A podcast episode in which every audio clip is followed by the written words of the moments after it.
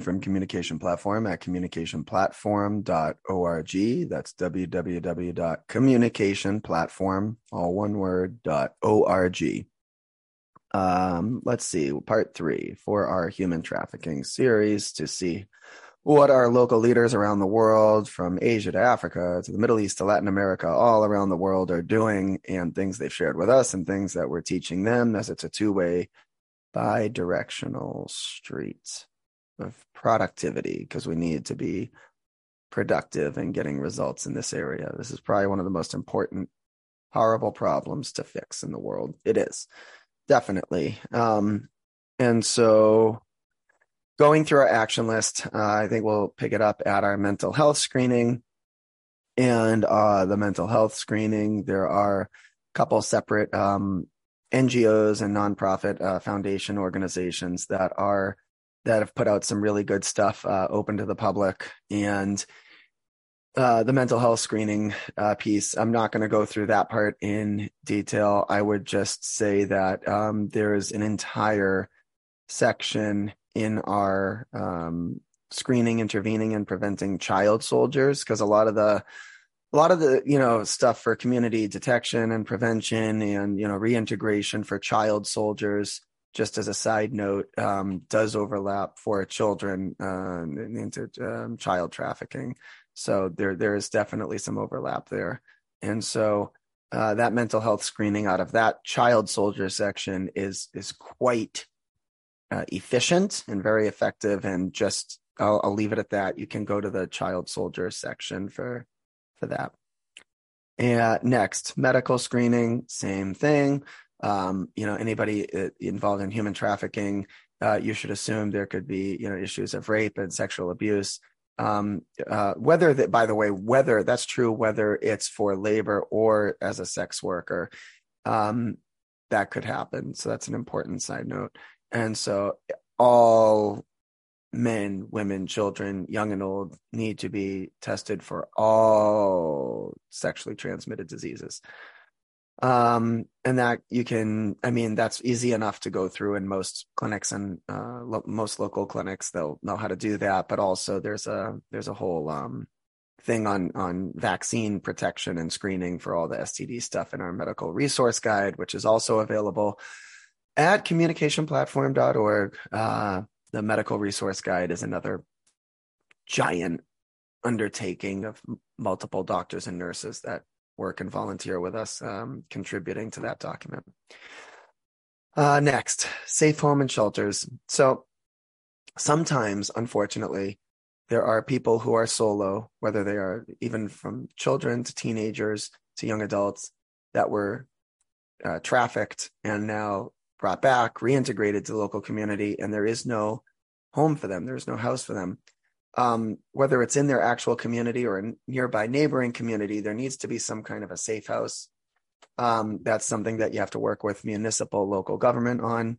Um, for child soldiers, by the way, if you're in the business of working with child soldiers and trying to, you know, fix that problem, they call them reception centers, make it sound very politically correct and proper, but it, it, these are really just safe places, safe spaces, um, for these victims. And so, Um, there's going to be at least several weeks of transition. So, um, and of course, these should be off the book locations so that those who are the kidnappers and involved in the trafficking don't actually know where they are.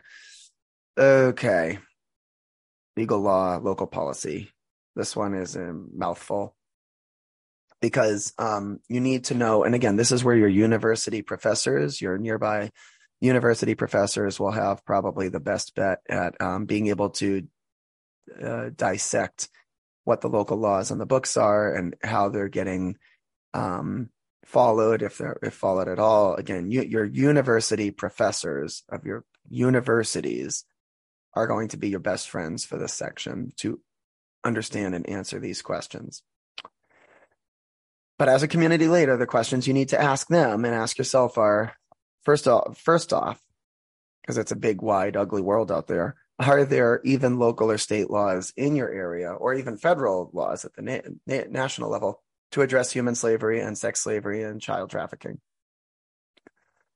Uh, next, you need to ask if there's no specific laws to go ahead and um, just n- to know that you need to take action into your own hands, because if there is nothing on the books specific enough, you need to go ahead and create an interest group. And, you know, especially if it's in your area of your country, like in your region, your territory, your district, um, you need to take matters into your own hands to go ahead and, and kind of um, move forward if there's not laws to reference.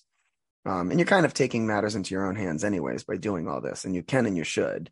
So, you know, everybody needs to take matters into their own hands for these problems. You just need to do it in an organized way where you're working as a team.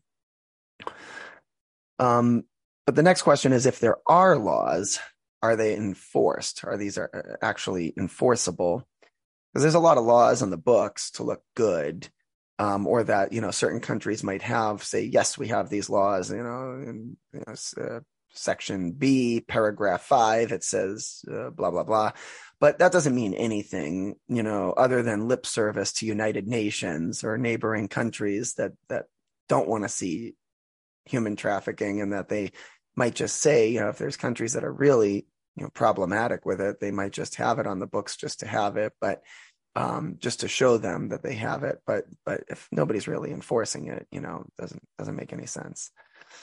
Um, and then so you'd have to ask yourself, what are like either social or cultural or political problems um, in play that stop the laws from being enforced? If there are local laws on the books, even if it's just for lip service, um, but what's stopping, you have to really, the you know, the crux of the problem is what is stopping those local laws or state laws or federal laws from being um, enforced? And often it can be local uh, people at the lo- at the local or state level, you know, everywhere from, you know, major business leaders to uh, police groups or, or uh, municipal government workers that have some degree of corruption, that if the laws are not being enforced, that that's often what it is. Um, if you find, and you're with the help of your university professors who are focused on this problem already, if the conclusion you come to is that there are no problems with your own local people, um, uh, of your area, of your own area getting trapped into human trafficking, um, then you would have to ask, are there other people, um, uh, in transit from other places Uh, in this who will pass your area? So uh, in other words, are you an in-between um, place? Because remember, trafficking is it's about where it starts, it's about where people end up, but it's also where they go in the middle and where, where they travel through. So if you find that it's, you know, people are not ending up in your area, you know, work with your university professors to see, are you even part of a transit route? Um, that's really important. Because that, because honestly, in between countries that are in between, you know, where it starts and where it ends, uh, where people end up, uh, they can make all the change, right? Anybody at any point in the, along the path could stop it. Um, another question you need to ask, and this is a, a tricky one, but who stands the most to lose if slave workers or sex workers or child trafficking in your area came to an end? So if it is a problem in your area uh, and you're part of the path of, of where they come from or where they travel through or where they end up, you have to ask yourself, if this problem was to disappear tomorrow, who stands the most to lose? Uh, because you have to answer that question to see of which of those people, you know, how they can be held most accountable. And Uh, and then the next big question is, are the individuals who have the most to lose actually aware that this is happening? And that's a kind of a fair question that you're stepping back to say, you know, are there individuals that, you know, we've identified they have the most to lose, um, and it would really, you know, crush them, you know, politically or professionally, um, you know, but they, are they, are they aware to be, this is just to say, like, are we being fair to actually assume that they're aware it's going on, or there's some degree of corruption, or do maybe, are there people, you know, to just be fair, are there people um, who hold positions of power who are, who would have the most to lose if something big, you know, um, got exposed um, or stopped the problem? that they would actually be negatively affected. And then, you know, saying, you know, are they aware that this is happening? So the answer is, you know, often yes, right? Because we're not stupid, but that's just giving everybody a chance to just ask, like, are are the people, you know, who stand something to lose, are they aware of this?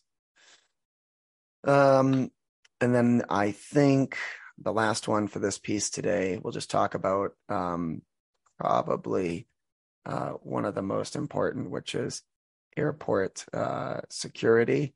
And so airport security and even uh, border security. Um, this is really, really, uh, th- this is crucial because your the borders are where everything can, it, it, these, these are final checks, right? The border is the final check. So the border, you know, is the final check for a transit place. The border is a final check for where these people come from, these victims come from, and the border is a final check of where people are getting sent to um, for their, you know, whatever they're being trafficked for. So the border security, and it, it, you know, often airport, but it could be totally, you know, could be on the water, it could be through, um, you know, by boat, it could be, um, could be inside the actual airports, you know, for airport screening, it could be, um, you know, in Latin America, lots of checkpoints that just through the roads, all the, um, different major um, roads going through the different countries, connecting countries at borders. So any border checkpoint by land, sea, or air, these are your final stopping points um, for checks, for uh, screenings. And so it's, again, this will be something that you'll end up wanting to work with your local professors on to ask what are, what is, and, and your local police department or your state police department too, um, for whatever they give as public data for this, but you need to ask, what is the current training protocol for border officials, that is local military and or police, um, and or immigration officers? What is the current training protocol for screening and detection of human trafficking?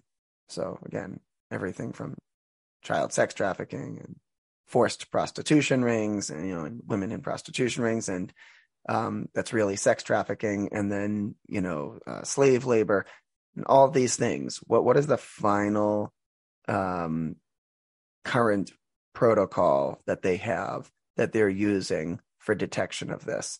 Because there's probably room for improvement, right? Um, and so that, by the way, when you go through and actually try to get a hold of this information, obviously, you know, heads of police or military units are not going to make like every detail known, because you don't want to put that out there for bad guys to know about, to go ahead and learn to, to circumvent and to, and to, you know, bypass. But there should be some general stuff of what they do and how they do it. There should be something they give you as general protocols that gives you something to work from. Maybe not like finite details, but there should be something they give you as a generality saying, oh yes, we have, you know, this roughly this many people, you know, um, at each border section, and they generally uh, check like this, and, and, you know, they're, they're doing X, Y, Z. So they're not going to give you like in-depth detailed protocol. Uh, a lot of that is probably not made public, but that's fine. You probably don't want that made public, um, but they should give you something. Um, you know, they, you know, searched, you know, transported cars or boats, airplanes, um, government uh, officiated identity checks. Um, So these are these are really important things they do, you know, checking, you know, um, authentic passports or identity cards that are, you know, water sealed or, um, you know, uh, you know, special emblem marks that can't be counterfeit, counterfeited, you know. So that's really important. You have to know what the training is, because you can't talk about improving that until you actually get um, until you actually get, you know, on record what the general protocol is. Um, yeah, so that's that's what I would leave that one off uh, with today, and then we'll get finally to part four or uh, tomorrow, and um, that's getting into the corruption piece, which is what I know everyone who is following this um, was waiting for, because lots of people are probably nodding their head saying, yes, yes, yes, we already know all this. Um, but you have to go through the basics because you have to cover all that. But but I know the big, the burning question, how do we deal with corruption in our country that is involved with human trafficking and the corruption that often goes hand in hand with it among, you know, whatever official groups or persons. And we will hit that one tomorrow. All right, guys. Bye for now.